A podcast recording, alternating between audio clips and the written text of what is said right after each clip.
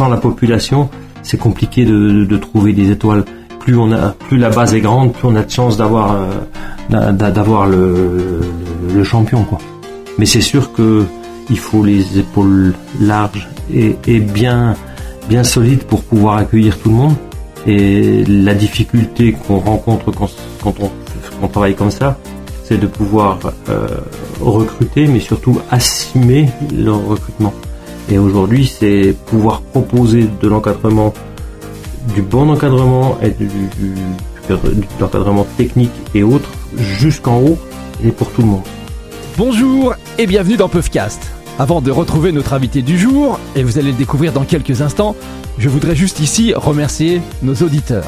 Bien sûr, la France, avec plus de 87% des audiences, se taille la part du lion mais aussi signaler que nous sommes écoutés dans plus de 30 pays dans le monde.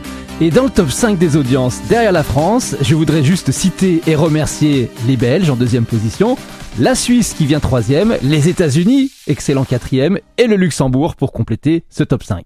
Un grand coucou donc et un immense merci à toutes celles et tous ceux qui nous écoutent depuis tous les coins de la planète, puff sur puff.fr. Tout de suite, c'est Puffcast. Alors, qui es-tu? Que fais-tu? Et d'où viens-tu? Je m'appelle Patrick Rémy, je suis vosgien d'origine de Gérardmer. Euh, voilà, je suis en Savoie depuis 2000. J'étais ancien tête de haut niveau. Et puis en 2000, j'étais encore à l'armée. J'ai fait une reconversion à, l'université de Savoie Technolac pendant deux ans. Et puis après, ben, tout doucement créé une petite société de d'enseignement de ski et j'ai profité un petit peu de mes diplômes d'entraîneur pour euh, pour euh, comment aider un petit peu le club de la FECLA et le plateau de Savoie-Grand-Revard à se développer. Et puis après euh, 17 ans, j'ai changé, je deviens, je suis devenu un directeur du Nordique au comité de ski de Savoie. Bien, voilà qui aide à cerner le personnage. Par contre, il y a une chose que tu t'es interdite de dire, c'est ta carrière sportive. Peux-tu euh, nous préciser quand était-ce et combien de temps ça a duré? Euh, Je suis rentré en équipe de France en 83 en junior. Et puis je suis sorti en 99, après l'année 99, je fais du monde de Ramsau. Voilà, après j'ai fait deux années euh, de longue distance avec l'armée. Et puis après voilà, ça s'est arrêté là. Qui étaient tes adversaires de l'époque? Aussi bien en France qu'à l'international sur les coupes du monde. Est-ce que tu t'en souviens? Est-ce que tu peux nous donner des noms? Bien sûr, je m'en souviens. En France, ben il y a eu Vincent pour finir, mais avant euh, il y avait Jean-Luc Thomas, un Savoyard il y avait Claude Pierrat, il y avait Hervé Ballan, il y avait ben, Guy Ballan, mais sur toute l'équipe du Jura, du Jura. Et puis euh, Pierre Mignoret, euh, Stéphane Azam, Philippe Sanchez, Cédric Vallée. Bon, grosso modo, Philippe Grand Clément aussi du Jura. Voilà, il y avait plusieurs euh, plusieurs athlètes comme ça. Ouais. Et dans ton comité de ski des Vosges, avec qui skiais-tu? Ben c'était surtout euh, Claude Pierrat à l'époque. Et puis avant, il y avait Raphaël Imbert Claude qui est décédé malheureusement dans le Mont Blanc.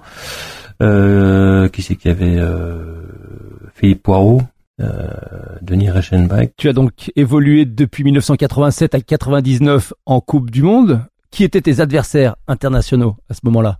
Bah, c'était la grande époque des Italiens et, puis euh, donc Alba, euh, De Zolt, Vanzetta, etc. Silvio Fonner était très très proche de nous euh, bah, Ulvang, euh, Smirnov, euh, Delhi, etc., etc. Il y en avait beaucoup. Tous les Finlandais aussi, j'oublie. On va résumer ça. À combien de championnats du monde et de Jeux Olympiques as-tu participé? Championnat du monde, j'en ai raté qu'un de tout, donc le premier en 87 à Oberstdorf, et puis j'ai raté Trondheim en 96 parce que j'étais malade. Et puis, euh, autrement, ben, tous les jeux, quatre, quatre fois, quatre Jeux Olympiques. Finalement, qu'est-ce que tu conserves de cette vie d'athlète? Euh, énormément de choses. C'est clair que quatre Olympiades, c'est quatre quatre périodes complètement différentes. Euh, une période de découverte complètement du haut niveau avec euh, l'approche des Jeux Olympiques du Canada, où j'étais tout jeune et j'étais là pour euh, pour regarder, je pense.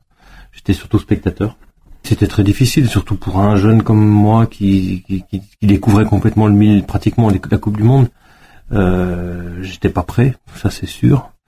Après, euh, il faisait pas chaud non plus, donc pas prêt non plus. Le décalage horaire, euh, le l'ambiance des Jeux Olympiques, euh, vraiment, je, me suis considéré comme un spectateur complètement. Quand j'y repense après maintenant, c'était ça. Ouais. Et puis après, ben il a fallu enchaîner. On avait l'objectif d'Albertville puisque puisqu'Albertville c'était quand même la période ça, ça, aurait dû être ou pu être le point phare de ma carrière, surtout en France. Voilà, ça c'est c'était quatre années de découverte avec un, entraîneur norvégien aussi. C'était vraiment des super années. Plein plein de découvertes, plein de plein de bonnes choses, c'est sûr. Petit peu euh, raté les Jeux Olympiques euh, en ne sur l'objectif de résultat. J'étais un petit peu prêt, prêt un petit peu tôt puisque j'ai fait quatrième en, Coupe du Monde au mois de décembre, alors que les Jeux c'était en février. 4, 9, enfin j'ai, je suis resté dans le groupe des 15 meilleurs mondiaux pendant jusqu'aux Jeux Olympiques.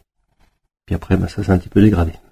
Deux ans après, j'imagine, des Jeux Olympiques euh, mémorables dans le temple du ski nordique à Lillehammer, en Norvège. Voilà, deux ans après, il y avait des jeux, d'autres jeux, donc on, j'ai, apprécié énormément cette, ce milieu, ce milieu, mais surtout cette ambiance de, de fou.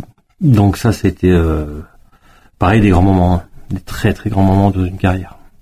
Entre Albertville et Lillehammer, il y a eu un événement dans le ski nordique français, c'est la médaille d'argent euh, d'Hervé Ballan, championnat du monde de Falun 1993. Est-ce que quelque part ça, ça a pas marqué une révolution dans le style d'entraînement, dans le modèle euh, d'appréhender les grands événements au niveau du ski nordique? Je pense pas qu'on ait changé beaucoup de choses. Je pense que Hervé était euh, et, toujours, mais je veux dire par là, c'était un grand grand monsieur du ski du ski nordique. Difficile en 88-89 quand il a commencé à basculer du biathlon ski de fond, un petit peu regardé différemment. Mais par contre, euh, un, un, skater euh, extraordinaire, un énorme moteur, et puis une façon de se préparer euh, personnelle, très efficace euh, concentré sur un objectif dans la saison, mais euh, on retient beaucoup de choses de ça parce que c'est souvent une, course réussie dans l'année sur un objectif, c'est ce qu'on retient dans une carrière. Et nous, on a souvent couru après tout ça sans réussir à ce qu'il a, ce qu'il a fait. C'est peut-être aussi, euh, je pense aujourd'hui que c'est peut-être un manque de coaching. Tout simplement, si les coachs avaient réussi à penser comme lui, ça aurait été, on aurait pu faire des choses aussi bonnes. Est-ce que par là, tu ne mets pas le doigt sur cet événement clé, cet élément clé qui a bouleversé le Nordique au début des années 2000 et qui finalement a amené toute cette vague de résultats que l'on connaît? Euh, On est conscient maintenant, à l'époque j'étais moins, euh, conscient qu'on peut pas être en forme pendant quatre mois. Et aujourd'hui, la saison est très longue, avec des périodes. Et ce qu'on ne savait pas, c'est que, enfin, on, courait après, après aller sur les coupes du monde à essayer de penser euh, que la performance pouvait tomber du ciel. Et ça, c'était trop. Quand on y pense maintenant, c'était, c'était pas assez sérieux. Tu m'avais d'ailleurs raconté une fois qu'une année, au mois de novembre, vous étiez allé vous entraîner en Scandinavie au contact justement des Scandinaves, des Suédois ou des Norvégiens, peu importe, et que euh, quelque part en voulant les suivre dès le mois de novembre à un gros rythme, tu t'étais cramé pour toute la saison, quoi. Quand on découvre les Scandinaves, oui, c'est ce qui arrive le plus souvent. C'est-à-dire qu'on a l'impression de, pouvoir les suivre facilement, on les suit facilement, mais eux, ils ont le cœur à 120, nous on a le cœur à 150, 160, et, et à la fin, quand il faut lâcher les chevaux au jour du chrono, il n'y a plus personne alors qu'eux sont super forts. Voilà. Alors finalement, qu'est-ce qui a vraiment changé dans ce ski de fond entre les années 90 et les années 2000 euh, Il y a un facteur qui est dangereux et difficile à, à parler, c'est que euh, il y avait très très peu de contrôle antidopage. C'est un gros gros euh, une grosse page du ski nordique. Et aujourd'hui, euh, à l'époque on nous disait, pas aujourd'hui, mais à l'époque on nous disait, vous savez pas vous entraîner. C'était le plus simple parce qu'on n'arrivait pas à être présent sur les objectifs. Et quand on y pense maintenant, c'est pour ça qu'on tenait pas la saison aussi, parce que c'était pas possible. Et malgré tout, aujourd'hui, les méthodes d'entraînement sont un petit peu différentes, mais pas encore énormément. Et bizarrement, l'équipe de France est complètement à un autre niveau.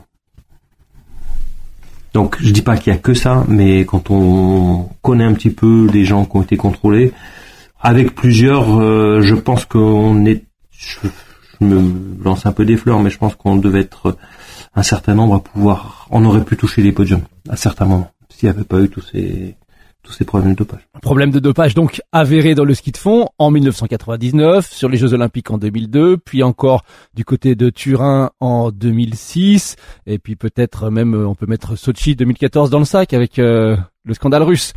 Selon toi, c'est vraiment ce dopage qui euh, et cette lutte contre le dopage qui fait la différence? Je pense aussi, mais c'est vrai que si on avait, il y en a un qui s'en est tiré extrêmement bien, c'est Hervé, parce que justement il a pris du recul par rapport à ça, avec un seul objectif sur un pic de forme, et, et euh, grand respect avec ça, parce que vraiment il s'en est sorti extrêmement bien, quoi.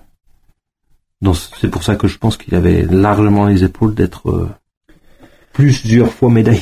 Ça semble encore compliqué pour toi d'en parler aujourd'hui, mais qu'est-ce que cette époque t'a volé le plus?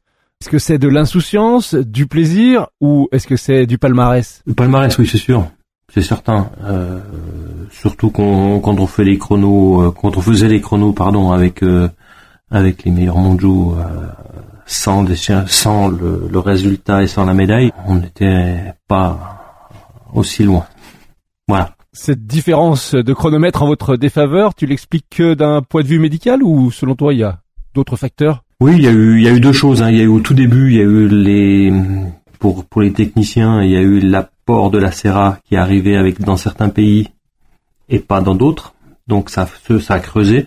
Et en plus, en plus c'était des années où où le PO est arrivé dans le milieu et c'est vrai que ça a dû euh, creuser encore plus les écarts. Finalement, lorsque tu refermes le livre de ta carrière sportive, quel est le plus grand souvenir que tu conserves? Celui que tu gardes et que tu te remémores encore euh, aujourd'hui. Je pense que c'est l'ensemble, c'est, d'être... Euh, d'avoir fait autant de, autant de départs sur le, circuit mondial, euh, c'est d'avoir appris beaucoup de choses à travers ces, départs de course, ces entraînements, d'avoir vécu des expériences avec différents entraîneurs aussi, et puis après d'avoir discuté aussi avec quelques athlètes sur plein de choses. Et c'est vrai que c'est assez intéressant de, de, voir tout ça. On a voyagé, on a fait, c'est des grandes expériences et je regrette malgré tout, j'enlève tout ce qu'on a dit tout à l'heure par rapport à, à l'extra sportif et pour moi c'est c'est une si on enlève la, la les médailles et puis le, le résultat pur, j'ai passé des super années. Ouais. Donc 1999, 2000, 2001, progressivement tu cesses ta carrière de sportif et tu fais euh, prendre et décoller ta carrière professionnelle sur et avec un camp de base sur le bassin chambérien, plateau Savoie Grand Revard, la FECLA. Comment comment est-ce que tu es arrivé là? Comment s'est fait ton parachutage? Est-ce est-ce une idée? Est-ce un projet? Est-ce une rencontre? Est-ce Oui, oui, je connaissais je connaissais mais sans plus parce que j'étais j'étais venu en stage euh, en tant qu'en équipe de France en stage de préparation. Donc c'est vrai que c'était un super plateau. Et puis étant à Chambéry, euh, enfin Aix-les-Bains, Chambéry sur le pour mes études de reconversion, j'ai rencontré la mère de ma fille qui habitait à Chambéry et très très vite euh, les liens sont sont créés avec les premiers entraîneurs du club là-haut. Et puis j'ai proposé mon ils m'ont demandé d'aider un petit peu, de participer. Puis au fur et à mesure du temps, j'ai coaché un groupe, et puis au fur et à mesure, bah, un petit peu plus, un petit peu plus, un petit peu plus. Voilà. Tu restes très modeste en disant cela, parce que l'évolution du club de la FECLA depuis le début des années 2002, euh, on l'a vu arriver avec euh, notamment ses victoires au championnat de France des clubs et puis euh, cet avènement meilleur club de France, je crois que c'était en 2009 de mémoire. Voilà, c'est vrai que conséquent.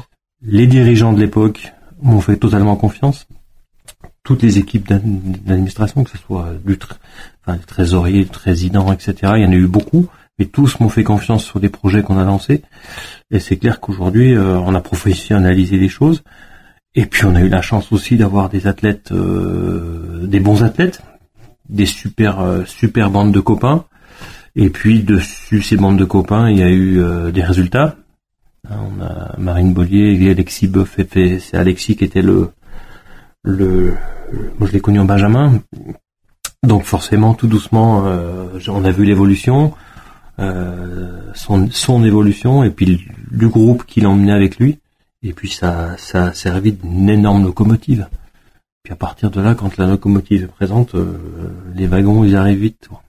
Alors, c'est très intéressant parce que selon toi, quels éléments il faut pour constituer un grand club, un beau club et un club nordique performant, tiens? Je pense qu'il y a savoir-faire. Le savoir-faire, c'est l'œil, l'œil de l'entraîneur, l'œil qui a été au niveau, qui a vécu pendant un certain temps au niveau, que ce soit technique ou des méthodes d'entraînement et du, du, du, contenu. C'est-à-dire que pour atteindre un certain niveau, voire le très haut niveau, euh, ça se fait pas du jour au lendemain. Il faut, il faut de la patience et il faut du quand même de la qualité dans, dans, dans le travail. Et si les entraîneurs ou les dirigeants entraîneurs n'ont pas ça, euh, n'ont pas vu, n'ont pas su, n'ont pas vécu, c'est difficile. Et aujourd'hui, je trouve que qu'il y a beaucoup de, de d'anciens athlètes qui reviennent dans les clubs et qui transmettent d'énormes bonnes choses dans les dans les clubs à la base. C'est très intéressant ce que tu nous dis là, parce que des entraîneurs, on en a enregistré beaucoup à Puffcast et les sons sont disponibles, vous pouvez les écouter et tous nous disent et mettent en valeur leur passé d'athlète. Est-ce que tu penses que c'est dans ce passé d'athlète là qu'on développe quelque part cet œil, non pas du tigre, mais cet œil de l'entraîneur, l'œil du coach? Quand je parle du bon œil, c'est vraiment l'œil, c'est-à-dire le regard, mais euh, la vue euh, technique, la vue, euh, le, le, ressenti, l'attitude, la posture, etc euh, la façon de, de l'exigence aussi, parce qu'on sait très bien que pour réussir à haut niveau, si on n'est pas exigeant avec soi-même, on n'y arrivera jamais. Et si on est exigeant avec soi-même, ça entraîne énormément de choses derrière, et ça motive et ça et ça ça donne la bonne direction. D'accord, mais cela, comment tu l'articules et comment tu le construis dans un club? Parce que tu l'évoquais tout à l'heure, il y a d'un côté les exécutifs, les coachs, les entraîneurs, etc. Puis d'autre côté les dirigeants qui sont élus. Et comment euh, la symbiose entre les deux, elle se crée Comment fait la jonction? Est-ce que chez toi c'était naturel, par exemple? Pour moi, c'était naturel, mais c'est vrai que quelque part, euh, alors là, euh, je pense que j'avais un petit peu de, de passé derrière moi. Euh, les dirigeants de l'époque, tous les présidents et autres, étaient un petit peu novices dans le milieu. Donc c'est ça, hein, la réussite, c'est qu'ils m'ont ils m'ont fait confiance. S'il n'y a pas de confiance, on peut pas, pas aller bien loin. Et c'est vrai que j'ai eu carte, enfin, carte, carte libre, je faisais ce que je voulais. Et puis derrière, euh, j'ai eu la chance de trouver des entraîneurs qui avaient fait aussi un petit peu de haut niveau. Et puis on, on s'est, on a beaucoup discuté, on a fait des plans de formation pour les entraîneurs, puis après pour les athlètes. C'était vraiment une politique de développement total. On a travaillé sur le recrutement. On savait très très bien que c'était très très long pour faire un athlète. Et hum, c'est vrai que le temps que les gamins grandissent pour arriver en senior, ben on va plus vite, on va pas plus vite que la machine, c'est-à-dire c'est pas plus qu'une année par année, hein, voilà. Mais c'est vrai que la patience est surtout pour nous un sport euh, à maturité un petit peu tardive, c'est facteur de réussite. C'est vrai que, au tout début, euh, quand on m'a demandé de créer une politique sportive pour le club, donc les, présidents de, l'époque, j'avais donné comme objectif euh, d'aller aux Jeux Olympiques. Et c'est vrai que bah, je pouvais pas atteindre plus loin que, que plus haut que ce niveau-là. Mais c'est pas du tout ce qu'ils attendaient à l'époque, parce que c'était trop loin et trop haut. Mais c'est vrai que ça nous a donné tout le temps une, euh, comment on va dire, une, une ligne de conduite. Et pour atteindre ça, eh ben, qu'est-ce qu'il faut faire pour y atteindre? Donc tout doucement, on est redescendu à l'envers le projet. Et finalement, ça s'est pas trop mal passé. Je voudrais revenir sur un point. Quand tu dis que l'entraîneur, ça se forme, est-ce que tu peux nous détailler tes idées, ta vision euh, ton projet aussi peut-être là-dessus Leur formation euh, de, de brevet d'État, mmh. etc., de DE et, de, de DE2 maintenant, etc. C'est des, formations qui sont indispensables, comme les masters en, en entraînement, etc. C'est vraiment des bases de l'entraînement et, du et de la préparation physique. Il y a, il y a c'est de l'excellent job, il y a rien à dire. C'est le travail avec les athlètes en permanence, c'est la logistique, c'est le l'œil technique, et c'est aussi l'approche de la compétition. Et tout ça, tout ça, ça, ça fait un, gros sac, un gros, et il faut bien, bien le mélanger, quoi. Alors pour toi, chez l'entraîneur, il y aurait une base foncière, c'est les connaissances de base, c'est ce qu'on peut apprendre dans les DE, à l'université, etc. Puis derrière, il y a euh, l'intensité, l'affûtage, ce qui se fait vraiment euh, finement, euh, et ce qui s'opère dans les clubs, au quotidien, auprès des jeunes et des athlètes. Oui, oui, bah, c'est un petit peu ce que j'ai fait, euh, que j'ai reconduit un petit peu sur le comité de ski de Savoie depuis quatre ans. C'est-à-dire qu'aujourd'hui, on a créé, on a créé une politique sportive qui été basée et faite par les entraîneurs ensemble sur un discours, sur une façon de faire, euh, sur des objectifs à atteindre. Mais c'est surtout euh, partir de la formation initiale, c'est-à-dire les masters d'entraînement, etc., pour aller après vers la performance sur son sport spécifique et puis d'amener toute l'expérience que les que les anciens coureurs ont eu. On va y venir et on va en parler de cette transposition entre ce que tu as fait, ce que tu as vécu et ce que tu as expérimenté à la FECLA et ce que tu es en train de faire au niveau du ski et du comité de ski de Savoie en nordique. Mais avant cela, j'ai une question et, je reviens à la FECLA et à son positionnement. Est-ce que être sur un plateau en altitude à la FECLA et disposer de gros bassins de vie en aval, c'est un emplacement stratégique pour le ski nordique? C'est, je dis pas que c'est le facteur indispensable, mais c'est le facteur de réussite évidemment. Euh, à la base, on était 5. Quand je suis arrivé, on était 50. Là, maintenant, on est, ils, ils sont 500.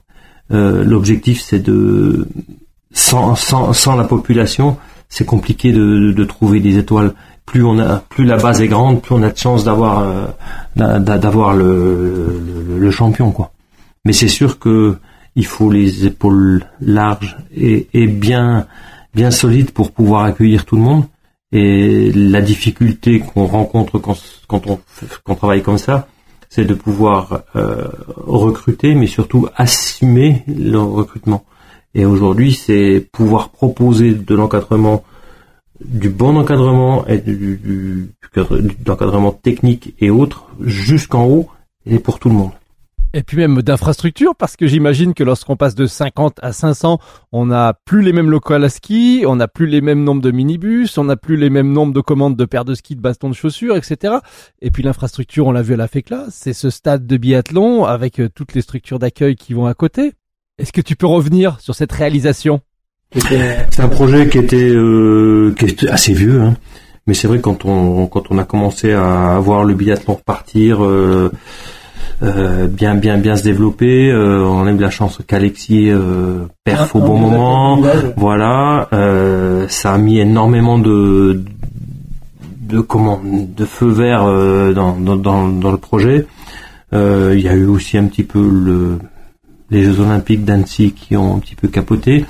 Donc ça a relancé un petit peu ou mis remis un petit peu de budget dans le bon sens pour nous là-haut mais ça devient euh, là aujourd'hui, on va dire que pratiquement le projet initial est fini avec la mise en, en eau du, de la retenue collinaire et des tous les canons à neige.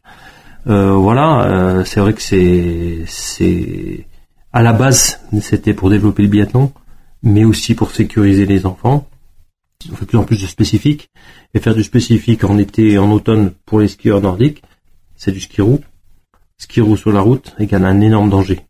Et les entraîneurs n'entraînent plus ou n'entraînaient plus, mais étaient constamment euh, figés sur le rétro ou, sur les, voitures qui passaient à côté des gamins, et ça devenait un, plus du mon boulot quoi. Donc c'est vrai que euh, les élus de l'époque, quand on a lancé le projet, ont été très très sensibles à ça, et tant mieux. Et maintenant, sur euh, ce site nordique, ce stade de biathlon et de ski nordique, en plus du club, vient se greffer différentes structures scolaires de Chambéry et du bassin chambérien. Le projet était de, de, de, de redévelopper un petit peu la Savoie au niveau du nordique et on se rendait compte qu'aussi qu'à Moutier, quand le, le, pôle espoir de Moutier était quand même dans des murs très étroits, et le nordique euh, a juste, à juste, juste valeur, euh, c'est clair qu'il y avait très peu de place. Et on peut pas développer, comme on l'a dit tout à l'heure, on peut pas développer sans mettre du volume.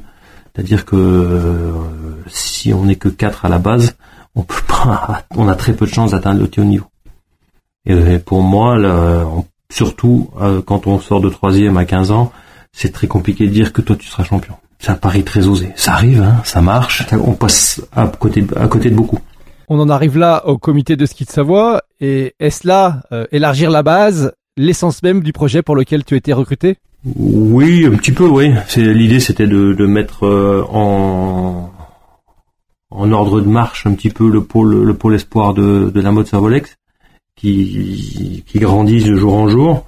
Euh, bien sûr, on a encore euh, beaucoup de choses à faire, mais c'est vrai qu'aujourd'hui, on, on, a eu un petit peu de mal à, de par le passé, à remplir les classes parce qu'il y avait très peu de Savoyards qui était euh, qui était comment on va dire euh, euh, il y avait très peu de nombre d'athlètes qui voulaient continuer dans le ski nordique et surtout concernés par le haut niveau à 16, 17, 18, 19 ans.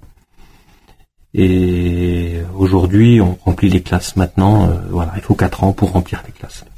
Donc c'est un projet maintenant de 80, pratiquement 80 nordiques font biathlon, alors qu'à l'époque à Moutier, c'était c'était beaucoup beaucoup beaucoup moins. Voilà. D'accord. Au-delà du lancement de ce pôle nordique à la mode Servolex, quelles sont tes autres préoccupations sur le comité de ski de Savoie en matière nordique? Euh, Préoccupation donc euh, de faire du lien avec les clubs, que tous les clubs adhèrent à la à la politique, euh, cette mise en valeur de la Savoie, que le départ du, département donc du comité de ski où on, on, mettait tout en place. On a la chance d'avoir six sections sportives reconnues au niveau des collèges sur le territoire, c'est déjà pas mal. Euh, on a trois collèges, trois ou quatre collèges qui sont en classe aménagée, mais qui sont pas reconnus par l'éducation nationale. Et euh, deux pôles, un pôle à Saint-Michel-de-Maurienne, pôle professionnel, et un pôle à, à la Montservolex où on travaille beaucoup plus euh, le bac le bac général. Voilà. Et après, on a monté aussi une équipe au post-bac qui permet de, de justement de durer un petit peu dans le temps et de, de garder, de faire un petit peu la, comment on va dire, euh, le tampon entre l'équipe de France et les clubs, c'est-à-dire en disant ben, vous avez encore une chance de d'atteindre le haut niveau en passant par cette filière là, et puis ceux qui réussissent, qui ratent une saison, de redescendre dans, une, dans, dans, un dans un cadre euh, de, de pratiquement de haut niveau euh, pour remonter l'année d'après. Donc ça fait vraiment, euh, puis ça attire nos jeunes vers le haut, vers le haut. Tu as lancé un mot, ce mot filière post-bac. Post-bac, euh, c'est un néologisme assez récent. Est-ce que tu peux nous, expliquer sa genèse et revenir sur euh, comment on en est arrivé là finalement? Bah, disons qu'on l'avait lancé. Moi, je l'avais lancé déjà au club à la Féclin quand on était, parce qu'il n'y avait rien qui existait. Euh, c'est vraiment l'objectif, il est de de montrer que que le ski s'arrête pas à, la fin du lycée. Déjà, il s'arrête pas au collège, il s'arrête pas au lycée. Et c'est un petit peu ce que je donnais comme motivation et comme objectif aux jeunes qui rentrent en, club. C'est que on prend une adhésion au club à 7 ans, on y est encore à 77, il n'y a pas de problème. Et le ski de fond, c'est pas un sport de, enfin, le ski de fond, le biathlon, hein, c'est pas un sport euh, où il y a des chocs et des, des gros accidents, donc on peut continuer à en faire toute notre vie. C'est marrant, je ressens là ton tempérament de coureur d'endurance, ta confrontation avec le temps long et ce temps long qui permet de construire les choses et de les établir et de les fonder dans le dans la longueur, dans le temps long encore une fois. Euh, mais euh, est-ce que tu penses que c'est cette âme-là qu'il faut insuffler dans le nordique? Est-ce que c'est cette âme-là qu'il manque au nordique aujourd'hui? Alors cette âme, elle est compliquée aujourd'hui parce que euh, on a le temps, mais on n'a pas tant le temps. Il faut prendre du temps pour faire les choses correctement. Seulement aujourd'hui, on se rend compte dans tous les sports en France que c'est de plus en plus précoce. Et aujourd'hui, on a des des, des tennisman, des, skieurs, même des skieurs qui, qui perf euh, très très tôt. Et aller contre, euh, on peut pas aller contre euh, contre ces gens-là qui sont des, des exceptions et qui vont durer dans le temps en plus. Et par contre, il y a tous les autres à côté. Et tous les autres, on n'est pas, il n'y a pas que des étoiles de très haut niveau, mais il y a toute la vie autour, il y a le social, il y a plein de choses qui vont autour, et tout le monde doit avoir sa chance. Et même l'objectif que je me donne, c'est que euh, faire le donner le meilleur pour que les jeunes athlètes aillent à leur propre haut niveau à eux et pas atteindre haut niveau des autres. Et quand ils auront atteint ça, euh, je pense qu'ils auront réussi pas mal de choses. Mais finalement, est-ce que le problème de l'entraînement, il n'est pas là? Être capable de se donner le temps long tout en sachant qu'il faut des résultats immédiats. La difficulté, elle est là, c'est que les autres avancent souvent plus vite que nous à certains, certains âges. Nous, on est un tout petit peu en retard sur les jeunes. par contre, dès qu'on arrive à 19 ans, on commence à, voir que euh, nos équipes passent devant. Donc, euh, je pense que malgré tout, faut pas qu'on ait trop de retard. Et parce que la marche elle est trop haute et on se casse la gueule quand même. Donc l'idée c'est quand même de de, de, de, travailler, ça c'est sûr. De toute façon il n'y a pas de résultat sans travail. Et par contre qu'on qu'on fasse attention de pas griller tout le monde. Voilà, c'est tout. Cela veut dire quoi concrètement?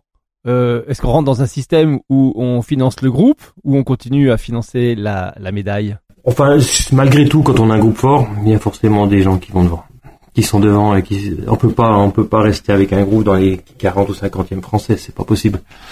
Euh, là, on, on, a on a eu quelques difficultés il y a quelques temps au début parce qu'on a commencé avec un niveau niveau assez faible. Là maintenant, on se rend compte qu'on est on est revenu comme il faut, mais il faut que ça dure dans le temps. Faut pas qu'on ait aussi des vagues parce qu'il y a des vagues aussi, hein, des vagues de génération qui sont compliquées à gérer. Mais on on a toujours plusieurs personnes qui perfent. Parle-nous du comité de ski de Savoie et de ses entraîneurs, de ces plateformes d'entraînement. Comment est-ce que vous fonctionnez? Fond, biathlon, combien d'entraîneurs? Alors on essaie de, faire beaucoup de choses ensemble. On travaille beaucoup, beaucoup ensemble. Fond, biathlon. Il y a quelques, bien sûr, les compétitions qui sont séparées. Mais euh, là, on a encore deux jeunes U20 euh, là qui viennent de basculer en ski de fond qui est en biathlon parce que parce qu'ils n'arrivaient pas à mettre les balles, mais par contre ils sont devant ski de fond, voilà. Donc voilà, et c'est aussi montrer qu'on n'a pas qu'on n'est pas fermé, qu'on fait tous un petit peu du nordique. Et euh, je pense que on est à 10 entraîneurs aujourd'hui, c'est le minimum. Parce que parce que ils font l'entraîneur du comité et entraîneur du comité, mais aussi entraîneur du pôle. Voilà, et aujourd'hui, euh, pour gérer tout le monde, il faut bien tout ça quoi. Les collèges sont pas encore encadrés par euh, par ces entraîneurs là. Hein les entraîneurs collèges, enfin les collégiens, ils ont un cordeau sur chaque euh, sur chaque collège avec des entraîneurs euh, spécifiques, avec les, entraîneurs de clubs qui viennent aider les, structures scolaires. Dans la famille nordique, euh, est-ce que toi en Savoie tu interviens sur ce qui est saut et combiné nordique? Non non, je la commission saut est complètement indépendante de la commission nordique en Savoie. Comme le combiné nordique, c'est tout séparé. Moi j'ai juste ma mission nordique, c'est fond biathlon. L'une de mes missions à travers tout ce qu'on a dit, c'est aussi de développer le territoire euh, complet. Aujourd'hui, on est en train de, retravailler les bases de la, la Maurienne. Euh, en parenthèse, ça travaille euh, d'arrache-pied avec beaucoup de jeunes entraîneurs qui s'entendent super bien et qui, font d'excellents boulots. les saisies Beaufort, c'est tout ce qui est Beaufortin, il y a un site fabuleux avec euh, avec aussi des projets à Beaufort, donc on, une belle euh, belle perspective. Et puis euh, le bassin, enfin le massif des Bauges, où il y a trois clubs. Et sur ces trois clubs, je dis pas qu'il y a encore l'équilibre, mais aujourd'hui le club du Revard et le Bauges ski nordique sont en train de d'emboîter le pas et ça se développe énormément on le voit, on le vit, le nordique, ski de fond, biathlon évolue et continue d'évoluer. Et puis on voit aussi cette tendance dans laquelle le sport est de plus en plus sous pression du monde politique. Et je veux évoquer là deux points. Euh, une première point de règlement qui vient de l'Europe, ça va être la future interdiction des fartes fluorées. Et puis un deuxième point, toujours sous la pression internationale, ça va être l'obligation pour le biathlon de récupérer euh, un gros pourcentage des plombs venant des projectiles de tir Comment est-ce que le nordique va s'adapter et évoluer dans tout cela? Tout simplement pour avoir du matériel aussi. Hein. Maintenant, euh, le plastique, le, carbone, etc. Ça va être, euh, c'est de plus en plus compliqué à trouver, euh, surtout avec des usines qui disparaissent en, Ukraine. Non, non, mais c'est clair qu'aujourd'hui, on l'a vécu pendant les années Covid et autres, c'est très compliqué de trouver du matériel. Et, et aujourd'hui, les fabricants de ski veulent pas s'emballer parce qu'il y a eu un gros manque ils veulent pas fabriquer comme des fous non plus pour euh, pour casser le marché et puis trois ans après il n'y a plus besoin et puis qu'ils se cassent la gueule pour être poli. Euh, donc ils construisent, euh, ils fabriquent au fur et à mesure. Et c'est vrai que ça répond pas tout le temps, tout le temps à toutes les demandes. Mais pour revenir un petit peu à la question de base sur le fluor et sur le plomb, c'est clair que l'écologie joue, joue un grand rôle. Il y a aussi le problème de la neige. Hein. Voilà, donc je pense que pour le fluor, ça va on devrait quand même dans les deux trois années qui arrivent à, trouver un, semblant de d'entente, on va dire. Et puis pour le plomb, il y a plusieurs aussi, euh, il y a des solutions, mais ça n'empêche pas qu'il y a toujours le, plomb est toujours présent. On n'a pas trouvé encore de remplaçant. Compliqué. Mais par contre, le ramassage des plombs va devenir euh, une obligation. C'est déjà dans les tuyaux. Ouais. Tu parlais de la neige. Mm. Est-ce que c'est pas là l'avantage numéro un du ski de fond et du biathlon par rapport aux autres modes de glisse qui utilisent la pente et la gravité pour se déplacer? Est-ce que le ski de fond et le biathlon n'ont pas là l'avantage d'avoir le ski à roulette comme moyen de préparation et de compétition? Bah il c'est pas compliqué. Hein. Je pense que surtout pour le, patinage, aujourd'hui il y a, y a, pas meilleur euh, compromis. Euh, c'est clair qu'on peut skier partout, tout le temps, sur n'importe quelle surface un peu dure. Il y en a même qui ont inventé des ski pour aller sur tout terrain, mais ça reste un petit peu encore compliqué. Mais c'est vrai qu'aujourd'hui, le ressenti des athlètes par rapport au ski c'est pratiquement la même chose, le même effort musculaire surtout. on arrive maintenant à avoir des pistes des pistes sur les stades qui sont qui reprennent les pistes de ski de compétition. Donc on, est très très proche de voir éclore euh, une discipline d'été. Je parle des Jeux Olympiques. Hein. Ouais, alors là on suivra ça avec euh, grande attention. Euh, Patrick Rémy, nos deux dernières questions. La celle qui vient, ta journée de rêve, à skier, à glisser sur de la neige en montagne, comment justement est-ce que tu la rêves cette journée? Là aujourd'hui, ça serait plutôt de partir partir sur euh, sur le très très haut nord. C'est-à-dire pour moi c'est c'est ce que j'ai vécu et ce que je vis de temps en temps sur le haut de la Finlande. Euh, je pars le matin avec mon petit sac et, je fais des pistes là-haut euh, à perte de vue. Je m'arrête tous les 10 km dans mon petit avec mon petit feu qui est préparé prends mon temps, je prends un petit café, je prends une petite saucisse, il faut faire griller quelque chose et puis je repars. C'est pour moi c'est le c'est ce que j'ai vécu de plus beau, je pense. Avec les rennes et tout, tout ça, c'est vraiment ça. c'est ce qui m'a fait, c'est ce qui me fait un peu rêver, ouais. Dans ton grand parcours nordique, les auditeurs de Puffcast aimeraient maintenant euh, que tu leur racontes une anecdote, une vraie anecdote, quelque chose qui t'est arrivé. Euh, Jeux Olympiques d'Albertville. Donc euh, à l'époque, enfin à l'époque, on est toujours euh, très très bonne grande amitié entre Fabrice Guy et Sylvain et toute l'équipe de combiné nordique. j'ai commencé le ski par là aussi et il y avait Pierre Henrich aussi dans le milieu où on se connaît très très bien et c'est vrai que à la sortie des Jeux Olympiques sur les coupes du monde de fin de saison ils m'ont lancé le défi de participer, au championnat de France de, de combiné nordique au mois d'avril. Et c'était chez moi Marstein là-haut, euh, sur la trentaine de 50 mètres, donc ça c'était pas trop gros. Et voilà, donc j'ai participé au sur le championnat de France. Donc euh, ils m'ont tout expliqué, réexpliqué comment ça marchait euh, en haut de la table avant de partir, en haut de l'élan. Et je sais pas ce qui s'est passé, j'ai pris une énorme gamelle. voilà, j'ai pris, euh, je suis tombé sur, ah bah je suis parti en avant, ça c'est sûr. Je suis retombé sur le ventre, etc. Plus de ski, plus rien. grosse euh, grosse, j'ai fait un peu peur quand même, mais euh, voilà. Après, le lendemain matin, il fallait repartir en ski de fond. C'était trois tours de 3 4 km, je sais plus. Ils avaient presque fini quand je suis parti.